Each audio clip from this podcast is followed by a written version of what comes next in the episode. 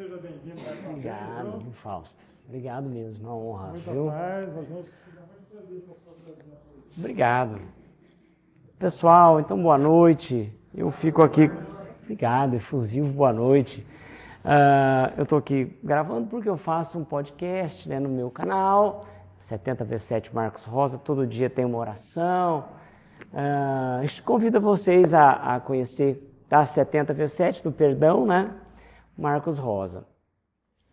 Então, eu já me sinto em casa. Conheço tanta gente aqui, né? E fui tão bem acolhido. Aqui tem uma colega de 1900 e alguma coisa no Objetivo, né? E, e a gente, um colega de profissão, né? Então, fico feliz pelo convite, uma felicidade estar aqui com vocês. Eu escolhi como tema as curas de Jesus. E por que, né? As curas de Jesus, o que nós vamos falar? Olha, gente, tem cerca de 30 curas de Jesus no Evangelho. né? Então, eu fui lendo as curas, é óbvio que não dá para falar todas aqui, aliás, cada cura dá uma palestra. Mas eu resolvi refletir sobre essas curas com vocês. E olha, nada é por acaso. Tudo que eu estava pensando em falar foi dito aqui agora, foi lido nas palavras de Emmanuel. Não é? Ah, quando foi a, a, acompanhar, a Lúcia leu sobre Paulo. Palavra, ele falou das palavras, né? que as palavras são ah, ah, às vezes rebuscadas no Evangelho. Né? Falou que nós temos dentro de nós a ciência do que é certo e errado. Ora, e essa palestra é sobre isso. As curas de Jesus, cerca de 30 curas. Se você for analisar as curas de Jesus, você vai observar que tem um padrão. E qual é esse padrão? Olha, acho que o mais importante que foi dito por Jesus quando ele curava as pessoas foi: a tua fé te curou. Veja a humildade de Jesus. A tua fé te curou. Ou ele dizia isso, ou ele dizia nas entrelinhas.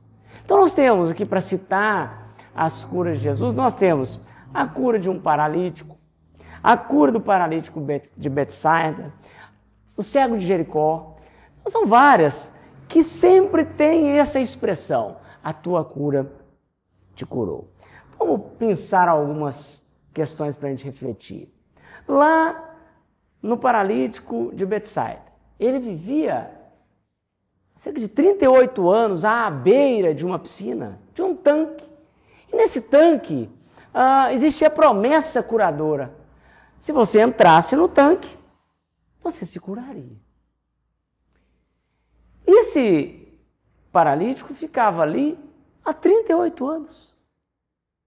Então Jesus passou. Não é? O paralítico então disse: Olha, Jesus sempre, o enfermo vai a Jesus e pede a ele: Olha, você pode me salvar, pode me ajudar, por misericórdia.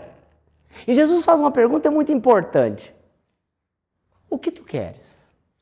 O que tu queres? Aí talvez você vai falar assim: Mas é óbvio que ele quer. É óbvio que ele quer ser curado. Jesus também sabia disso. Não pense você que Jesus não sabia. Ele sabia. Mas o que é importante é o enfermo saber o que ele quer. O que tu queres? Veja que isso também é uma, um padrão é, nas curas de Jesus. Ele indagar ao enfermo o que ele quer. Porque a gente precisa saber o que a gente quer. Você quer mesmo ser curado? E aí eu abro um parênteses para te falar exatamente sobre isso, porque muita gente que está doente, por incrível que pareça, não tem a certeza que quer ser curada. Vocês conhecem aquela passagem de Chico Xavier? Que tinha um cachorro no posto.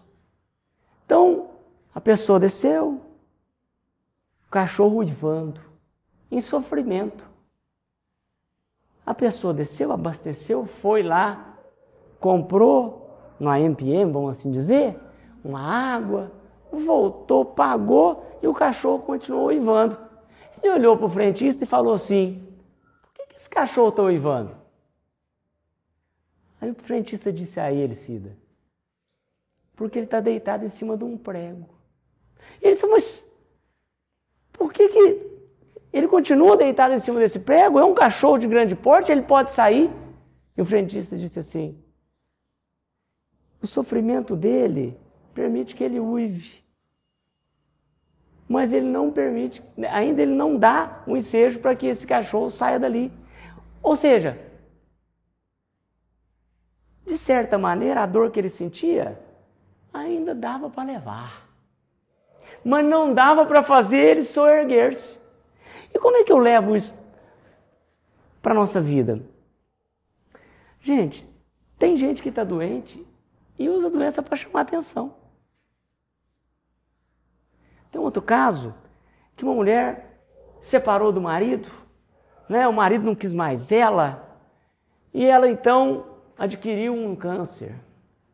E ela estava no leito fazendo seu tratamento. E o médico disse a ela: você tem que reagir. Você tem que fazer alguma coisa. Você tem que também contribuir. Bata a porta e ela se abrirá. E ela dizia assim: Eu não quero enquanto meu marido não vier aqui. Porque eu quero falar para ele que a culpa é dele de eu estar assim. Ou seja, para ela, a doença era uma forma de culpar o marido. E até que ponto ela queria melhorar. Então, Jesus precisa perguntar ao enfermo. Porque, gente, não, não tapemos nossos olhos. Há algumas doenças que a pessoa fica nela porque é paparicada. Às vezes era uma pessoa isolada, ficou doente, os familiares agora vão lá, visita todo, segunda, quarta e sexta, né? Pessoa vai lá. Então, ela, será que ela quer melhorar? Ah, se ela melhorar, vai ficar autônomo, os familiares não vão vir mais aqui. Então, Jesus queria saber do paralítico de Betsaida. O que tu queres? Isso tem a ver também. E aí ele emenda a pergunta: a piscina está aqui. Por que, que você não foi até lá? Ah, porque ninguém me levou. Porque ninguém me pegou e me colocou lá. Sabe? E será que ele pediu? Então, o que Jesus quer saber de você e de nós é se a gente realmente quer se curar. Esse paralítico, então, disse, eu quero me curar. Ele disse, levanta, pega teu, a tua maca e anda. Jesus era bem assim, né? E o paralítico levantou, pegou a maca. Jesus disse assim: Ele gratidão, a tua fé te curou. Jesus precisa ver, precisava mostrar que ele queria melhorar. Quem que Jesus curava? Que está aqui no Evangelho, né? paralíticos, cegos, leprosos e endemoniados são os que mais aparecem. Os endemoniados entendam aqueles que têm um problema hoje chamado problemas psicológicos, não é? Ansiedade, síndrome do pânico. Mas naquela época chamava endemoniado. Então Jesus curava os cegos. Agora entenda, foi o que a, a nossa irmã leu aqui, a Lúcia leu aqui. Entenda as entrelinhas, cegos, só de enxergar fisicamente essa cadeira, essa mesa, mas é de ver os, as questões espirituais. Somos cegos, será? para o plano espiritual? Quantos de nós trabalha no dia a dia e se esquece do anjo da guarda? Você se lembrou do anjo da guarda essa semana, do seu? Você lembra que você tem um? É fundamental que você entenda que existe um espírito bom que está com você, designado para estar com você, para te acompanhar nessa existência até em outras, que é o seu anjo da guarda. Mas a gente não conversa com ele. A gente não pede nada a Ele, sabe por quê? Nós estamos bitolados no plano material. O plano material não deixa, a gente fica parecendo aquele ratinho que fica rodando naquela rodinha para pagar boleto. Ai, eu comprei tal coisa em 12 vezes de 30 reais. Ah, no outro lugar eu comprei é 12 vezes de 50 reais, tranquilo. Só que se junta no final do mês, 50, 30, tá, tá, tá, e você fala, não, preciso arrumar outro emprego. Nossa, preciso fazer hora extra. Vou falar com o patrão que, ó, eu, se tiver um serão, vou fazer. E você chega na sua casa morto, exausto, pensando no boleto que talvez não vai dar para pagar. Esse mundo material nos faz esquecer do plano espiritual. Por isso que eu acho tão bom quando eu vejo os espíritas. Nós nos dedicamos a estar aqui. Fausto falou que hoje está um pouco desfalcado. Tem muita gente aqui, Fausto. Ó. E nós estamos aqui assim como você, a Lúcia, vieram aqui, abriram o centro, porque nós estamos ligados no plano espiritual. O plano espiritual, ele é a nossa pátria, não nos esqueçamos disso. Vamos parar de ficar presos em 80, 90 anos de idade aqui nesse plano terreno, um plano de provas e expiações. Você tem que passar pelas suas dificuldades? Tem. Mas você não pode esquecer que a pátria espiritual está a seu dispor. Nós somos espíritas, nós aprendemos isso e a nossa responsabilidade é maior. Se você não sabia de nada disso que eu estava falando, chegou aqui hoje, a sua responsabilidade aumentou, hein? Agora você sabe. Quando a gente sabe, a nossa responsabilidade é maior. Então a gente, é óbvio que a gente chega cansado, a gente chega querendo jantar, fala, nossa, tem o plano, tem lá o centro espírita, obreiros do Senhor, tem que ir lá. Aí toca um telefone, tem negócio de Instagram, você ah, hoje eu acho que eu não vou não. Pronto. Pronto. Não foi. Não é? Então, ponto para o plano material. Então Jesus, ele quer saber onde está sua cegueira. E eu estou te perguntando, o Evangelho te pergunta em cerca de 30 ocasiões, onde está a sua cegueira? Numa relação afetiva, talvez? Você não consegue ver o seu cônjuge? É só chegar, não dá bom dia, não dá boa tarde, boa noite, a janta está pronta. Nossa, o café hoje ficou ruim. Levanta e não fala assim, bom dia. E às vezes o seu cônjuge fala bom dia para você. Bom dia, e você fala assim, hum. É só um né?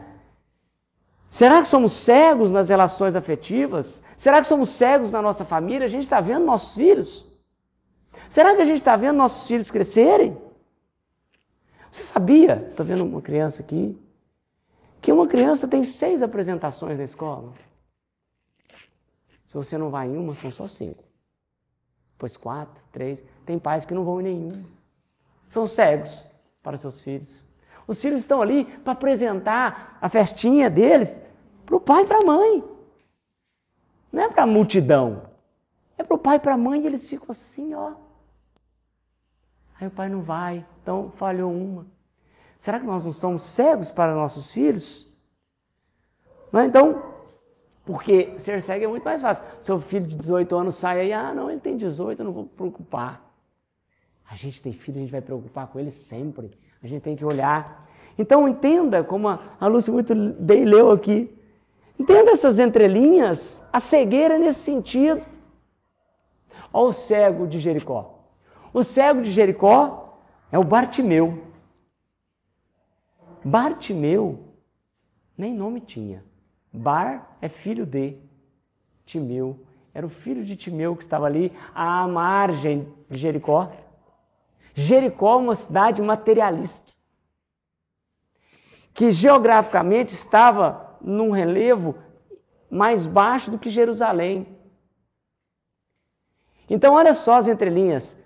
Eu tenho uma cidade materialista, Jericó quer dizer perfume, o perfume material. Então, Bartimeu já sai, quer sair desse materialismo, está à margem de Jericó quando Jesus passa. E Bartimeu, que nem nome tem, talvez para dizer o seguinte: não precisa de um nome, é para todos vocês. Eu estou falando para todos os Bartimeus, você é Bartimeu, eu sou Bartimeu, ela é Bartimeu. Somos filhos de alguém. E Bartimeu resolveu sair do mundo material estava, então estava à margem daquele mundo e Jesus passa. Bartimeu era cego. Talvez a cegueira do plano espiritual. Mas ele queria começar a enxergar o plano espiritual, tanto é que ele saiu do materialismo de Jericó. E aí, ele passa e pede a Jesus: Jesus, me ajuda por misericórdia. Jesus, então, que é outro padrão também, Jesus só, muitas das vezes, conversa com a pessoa, ou no máximo, estende a mão. Ele não fica fazendo nenhum tipo de mirabolante, né, nenhuma situação, nenhum gesto diferente. Ou ele conversa, ou ele estende a mão. Estendeu a mão e Bartimeu começou a ver.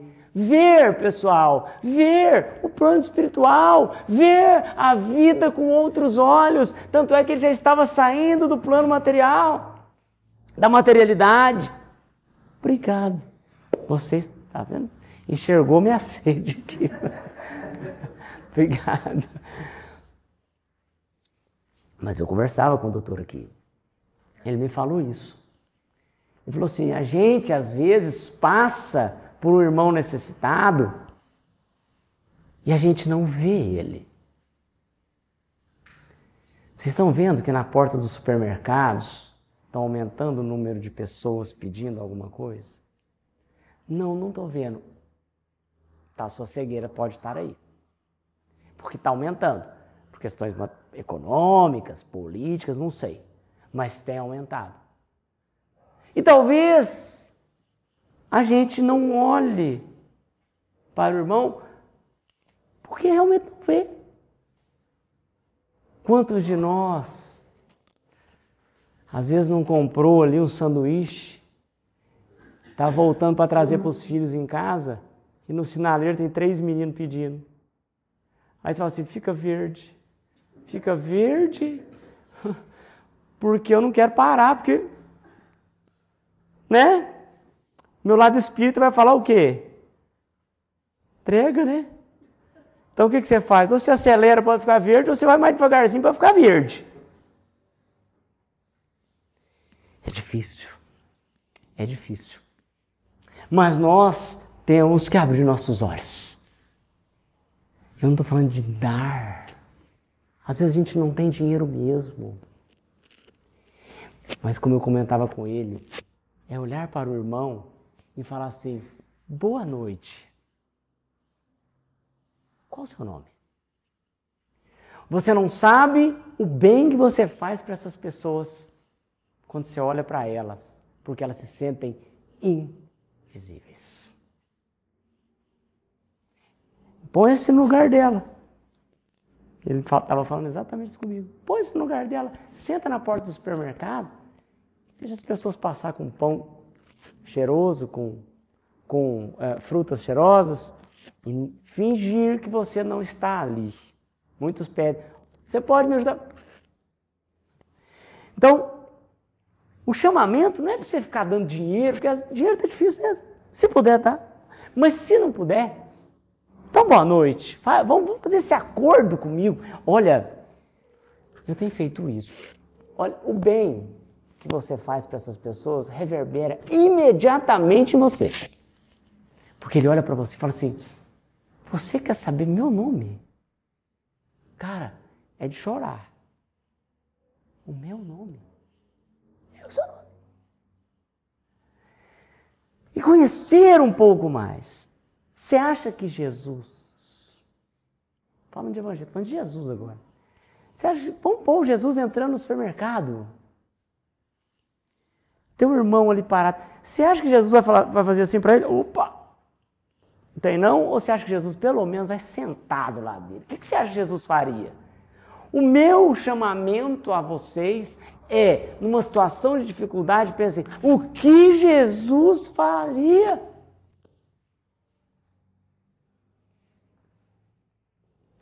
Então, a cegueira Só alguns exemplos de cegueira que tem tudo a ver com o que a Lúcia leu aqui. Paralisia. O paralítico de Bethsaida. O, parali, o paralítico que eu vou falar aqui agora. Às vezes a paralisia é de ser ativo. É de caminhar rumo à caridade. É de caminhar rumo ao plano espiritual. Saia da Jericó que está em você. Saia da Jericó que está em você. E comece a analisar a vida de outra maneira. Aproveite essa encarnação. Porque muitos queriam estar onde você está agora. Ah, mas não queria não, minha vida é tão difícil. Você está com a dor necessária para o seu, para a sua reforma íntima, para, para a sua evolução. Olhemos a vida dessa maneira. Olha, gente, quando eu, ele, Jesus dizia a cura, é porque a gente está adoecido. A gente está adoecido, não é? Só não, graças a Deus minha saúde está muito boa. Eu não estou falando dessa física, eu estou falando do adoecimento espiritual, moral. Nós, e aí também tem a leitura dela aqui, nós somos feitos de fábrica com um negocinho na gente que é um GPS. Nós somos feitos de fábrica igual o carro, com um GPS. O GPS, ele tem a direção certa. Qual a direção? As leis morais, as leis divinas. E a gente tem que seguir esse endereço. Isso vem de fábrica.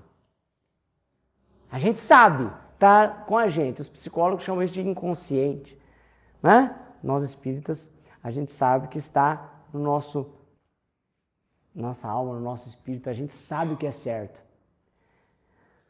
Então, a gente tem que seguir este caminho que a gente sabe o que é certo e errado.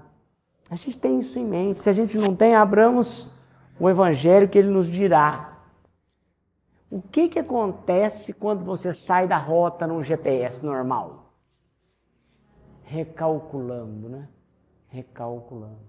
Nós temos a nossa rota traçada com as leis morais, lei de amor, justiça e caridade, que para mim é a maior das leis morais, né? Mas tem a lei da destruição. Mas se você pegar lei de amor, justiça e caridade, tá lá, amai-vos uns aos outros, amar a Deus sobre todas as coisas, é o próximo como a ti mesmo.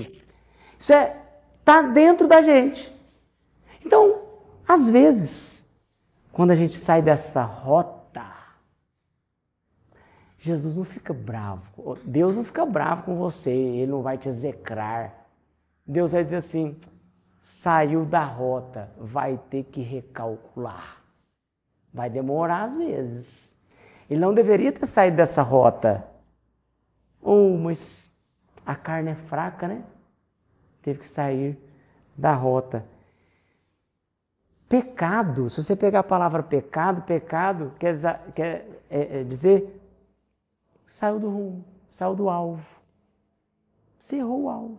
Qual era o seu alvo? O GPS. As leis morais, as leis universais. Você errou, vai recalcular. Talvez em reencarnações.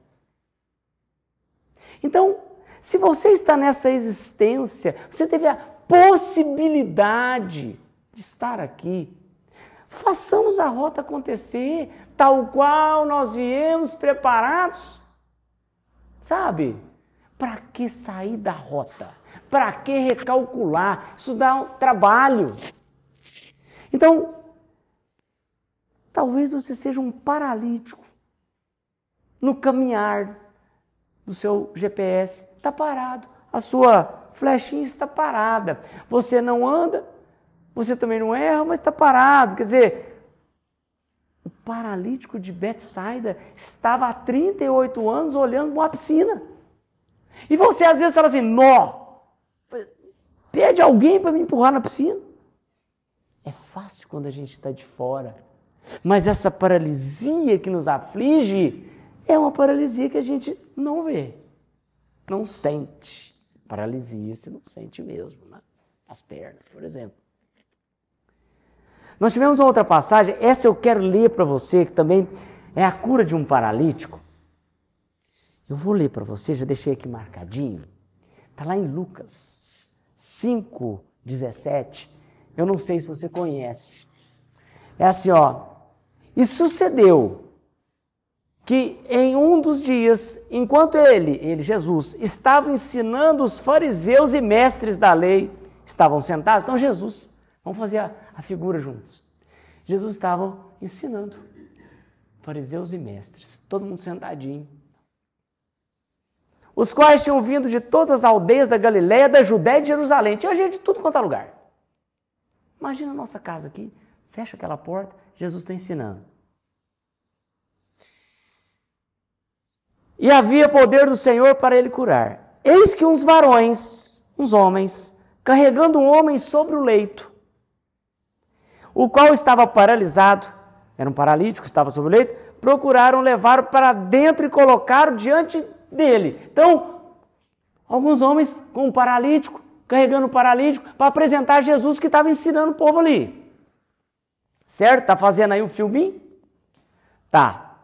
E não encontrando um modo de levá-lo para dentro por causa da turba, tinha tanta gente vendo Jesus ali, que eles não conseguiram passar com o paralítico que estava deitado no leito. Não conseguiram. Né? Subindo ao terraço, desceram com o catre por entre as telhas, para o meio, diante de Jesus. Nós estamos aqui, eu estou conversando com vocês aqui. De repente desce um paralítico do, do telhado. Pitoresco essa, essa imagem, dá até uma vontade de, uma, de rir, né? Para gente que lê. Dá, né? Imagina Jesus vendo um paralítico descer. De corda, né? Muitos vaidosos e orgulhosos dizem assim: que, que é isso? Estou aqui ensinando, está descendo um paralítico aqui. Não é? Muitos desses, dessas pessoas que dão palestra, que ensinam, se acontecesse, o que, que é isso? É um absurdo na minha palestra. Estou aqui falando, desceu um paralítico. O que, que Jesus fez? Olha o que, que Jesus fez. Jesus olhou e vendo a fé dele, disse: Homem, os teus pecados estão perdoados. Levante e siga. E aí, por que, que eu escolhi isso? Mais uma vez, Jesus fala de fé. Mais uma vez, não é? A tua fé te curou. Aqui, vendo a fé dele, disse: Seus pecados estão perdoados. Levante e ande. E ele andou e saiu dando graças ao Senhor. Mas analisemos. Quando Jesus falou assim, os teus pecados estão curados, isso foi uma reverberou ali naquela região, principalmente com os sacerdotes, que diziam assim: opa, quem cura é Deus. Quem perdoa é Deus, perdão. Quem perdoa é Deus. Quem que é esse para perdoar? Então aquilo foi um ensinamento não é, que Jesus deu a todos que é possível que todos nós perdoemos o próximo. E a gente sabe que a caridade é o quê? Indulgência, benevolência e perdão, né? Eu gosto de chamar isso para ninguém esquecer de BIP, ó. Tá ruim? Né? Vamos na verde. Vamos ver se eu consigo. Ah, chama de BIP, para você não esquecer. Né? Então, caridade. Caridade, né? É o BIP. Benevolência. Benevolência, indulgência e perdão. Perdoar é caridade. Dar o perdão é mais fácil que pedir. A gente pensa, não, vou perdoar. Pedir também é caridade. Então, eu conclamo a todos vocês que estão ouvindo isso aqui. Sabe aquela pessoa que brigou com você? Que não conversa com você? Que te vê na rua e dá a volta? Se você não tem isso, ok, parabéns. Mas tem gente que tem. Manda um zap para ela agora. Fala assim: me perdoa. Sabe aquele filho que não conversa com você? me perdoa. E às vezes você vai falar assim: ah, mas quem é errado é ele, eu não vou pedir perdão, não. Ele que é errado. Eu não peço perdão porque ele é errado. Cadê o seu lado caridoso da história? Você está refletindo com Jesus. O que, que o Mestre falou para nós quando ele estava na cruz? Sem ar. Porque a gente morre na cruz é sem ar. Perdoa, Pai. Eles não sabem o que fazem. E eles pregaram ele numa cruz, cuspiram nele durante todo o trajeto. Ele carregando a cruz dele, sedento, sendo cuspido, xingado, e ele fala o quê? Perdoa, pai, eles não sabem o que fazem. Quer dizer, o que Jesus está me dizendo? Ah, eles estavam errados, obviamente, mas eu sou superior a isso. Vamos perdoar, pessoal. Agora ficar dizendo, ah, mas o cara que errou, vou... Esse, se eu tivesse errado, eu pedia perdão, mas ele está errado. Para com isso, isso é Jericó. Isso é Jericó demais. Isso é mundo material demais. Jesus, presta atenção nisso, reflita isso comigo. Jesus com a cruz aqui, o filho, com aquele poder que ele tinha, todo mundo xingando ele, cuspindo ele. Você acha que se ele fizesse assim, não acabava com tudo aquilo? Mas ele fez. Seja superior. Eles não sabem o que fazem. Eles têm que evoluir muito. Eu não vou me rebaixar eles e explodir todo mundo. Foi dolorido? Foi. Ele estava em carne viva? Estava. Ele sentiu também. Então, como a Lúcia muito bem disse, olha, a gente tem que interpretar isso que está sendo dito no Evangelho, no Novo Testamento. A gente tem que entender as coisas. O que está sendo dito. E aí nós temos vários exemplos. Nós temos São Francisco de Assis,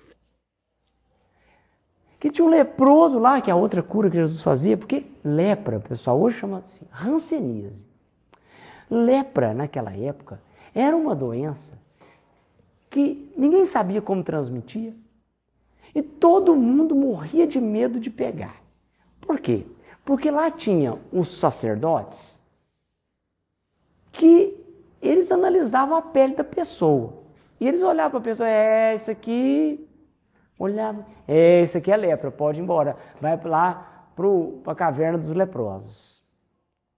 Esse cara podia estar com uma micose qualquer. Mas se o sacerdote falasse, é lepra, vale dos leprosos, meu amigo, não tem saída. E o povo ficava nesse vale dos leprosos e todo mundo tinha muito medo deles. Eles andavam até com os cajados que tinham um sininho. Onde o leproso estava, tocava o sininho, o povo, ó. Era assim. Pessoal, são doenças endêmicas. Se você tiver uma dengue hoje, não tem um sacerdote para. Mas o médico tem que notificar o Ministério da Saúde. Para quê? Para ele falar assim: olha, esse cara é um número, ele tem uma doença, está aumentando ou está baixando. Covid, mesma coisa. Então, continua a mesma coisa. Só que naquela época era, nossa, gente, não vamos mudar isso, tá? Quando estava na época do Covid, que não tinha nem vacina, o cara espirrava. Você falava assim, que que é isso? Vamos embora daqui. Tava proscrito, cara, porque ele espirrou. Às vezes era uma rinite, mas o cara estava proscrito da sua vida. E a hanseníase, hoje a gente sabe como é que pega, que tem que ter um contato muito grande. Você sabia que tem até um, um, um hospital para hansenianos aqui em Uberlândia? Tem tratamento. Tem tratamento. É da UFO. O hospital chama Credesh. Fica no Jardim Brasília. Era aqui? Jardim Brasília agora, né? É. Era, aí, ó. Sabe? E essas pessoas, eu visitei lá, essas pessoas ainda são discriminadas. Ainda são. Então, o que eu quero te dizer é isso. Jesus também é, é, curava os leprosos. E São Francisco de Assis, o Francisco,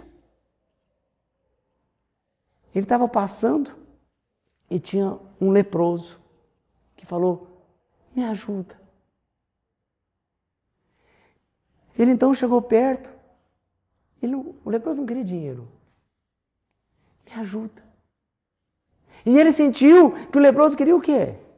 Um amparo humano, porque a gente fica o, o, é, o doente fica isolado. Então, ele foi lá e beijou na boca do leproso. Estou falando para você fazer isso, mas eu estou dizendo que a imagem. Você tem que ser mais benevolente. Você tem que olhar para a situação do outro. A gente tem que ter tolerância com as dificuldades do próximo. Às vezes o próximo, ele está errado mesmo. Mas é importante que você o perdoe. Ah, mas eu mandei o zap aqui, ó não me respondeu ou nem visualizou. Pior é se ele visualizar e não responder, né? Deixa eu te contar uma coisa. A sua parte você fez. Deixa agora, deixa. Você tentou quebrar o gelo. Mandou. Não apaga, não. Não dá um de orgulhoso. Não me respondeu, tem ideia? Uma hora que ele não me responde, agora eu vou pagar também. Não, larga lá. Às vezes é devagar. Mas você deu o primeiro passo. E conversou com a pessoa, não fica naquela lembrança. Olha, você errou, estou ligando para você porque eu vi uma palestra lá, mas eu sei que errou. Não, sabe? Não volta, não. Larga para lá. Isso é caridade. Tá vendo que a caridade é muito mais difícil do que doar as coisas? Nós vivemos num mundo infelizmente, de redes sociais, que fazer caridade agora virou um ato de vaidade. O cara faz uma caridade, pega o telefone, pega bem as cestas básicas aqui. Tá, eu fazendo caridade hoje. O que a mão direita faz, a esquerda não precisa ficar sabendo, não é? É aquilo que eu estou te falando. E é uma passagem de Jesus que a gente pensa assim: ah, o que se eu fiz a caridade, o outro não precisa ficar sabendo. Mas reflita comigo uma coisa: a mão direita e a esquerda é da mesma pessoa, né? Então Jesus está dizendo o seguinte para você também: que você não se sinta vaidoso por ter feito a caridade. Ah, eu doei, eu sozinho, 40 cestas básicas. Vou dormir em paz. Ó, a mão direita e esquerda é a sua. Você está começando a ficar vaidoso pelo que você fez. Caridade não tem limite, né? Tem que fazer caridade de maneira que aquilo fique normal na sua vida. Normal. O que é normal? Você faz a caridade não fica assim, nó, eu doei. Nó, vou ganhar o reino dos céus agora porque eu fiz. Não, isso tem que ser normal. Porque a mão direita faz, a esquerda não fica sabendo. Sabe? De tanto fazer não fica normal? Quem dirige aqui, não... quando a gente começa a dirigir, primeira, nossa, agora tem que passar para a segunda, já deu 30, 40, segunda. E agora? 60, terceira. Né? Isso fica, a gente fica, de repente, é normal. Passa 10 anos de direção, primeira, segunda, terceira, você não quer saber. Não é isso? É isso que a caridade tem que ser na sua vida. Tem que ser algo normal. Você não pensa para fazer. É difícil? Opa, é difícil. Mas nós primeiro temos, primeiro nós temos que quebrar essa história da vaidade que a gente tem. Então veja que as curas de Jesus têm procurado nos mostrar há dois mil e vinte tantos anos. Meu Deus, e é tão difícil, né? É tão difícil, por que é tão difícil? E aí que é aquela história, se não vai por bem, vai por mal. Às vezes o recalcular do seu GPS é uma doença que fez girar o seu corpo. É uma dor mesmo. A dor é o alerta, a doença já é o recalculando. Talvez nós que enfrentemos patologias físicas, devemos entender o recalculando. Vamos recalcular. O que aconteceu? E o recalcular não é você mudar a rota total, é você entender e dizer, olha, Vou ser tolerante com essa patologia que eu tenho. Olha, tolerância é a indulgência. Indulgência. Né? B de benevolência. Indulgência e perdão. Tolerante com a sua doença. Entender a razão dela, para que você possa então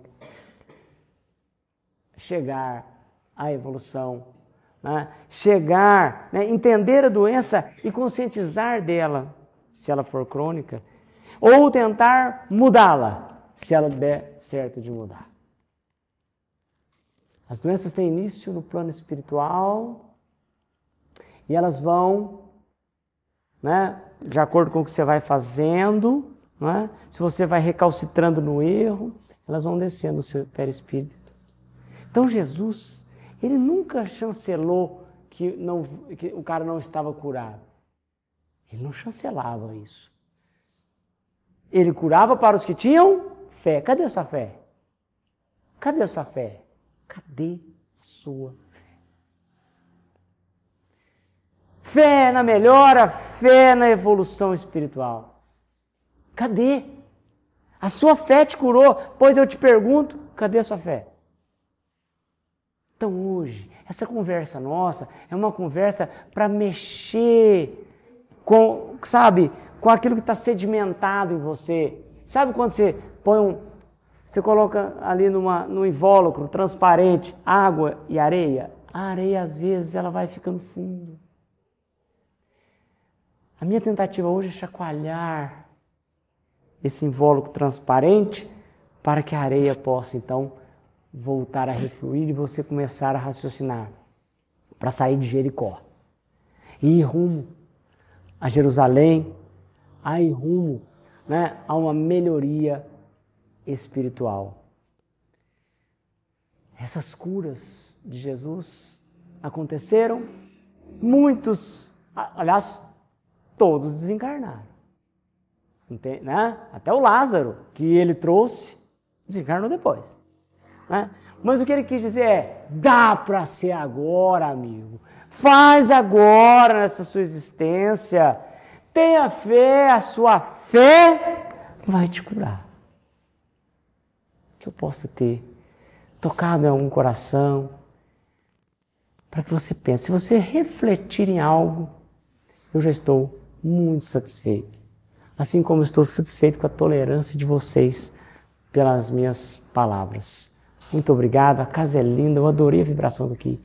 Vocês estão de parabéns, continue nessa empreitada de vocês, porque a gente conhece um lugar que é um lugar de boas vibrações.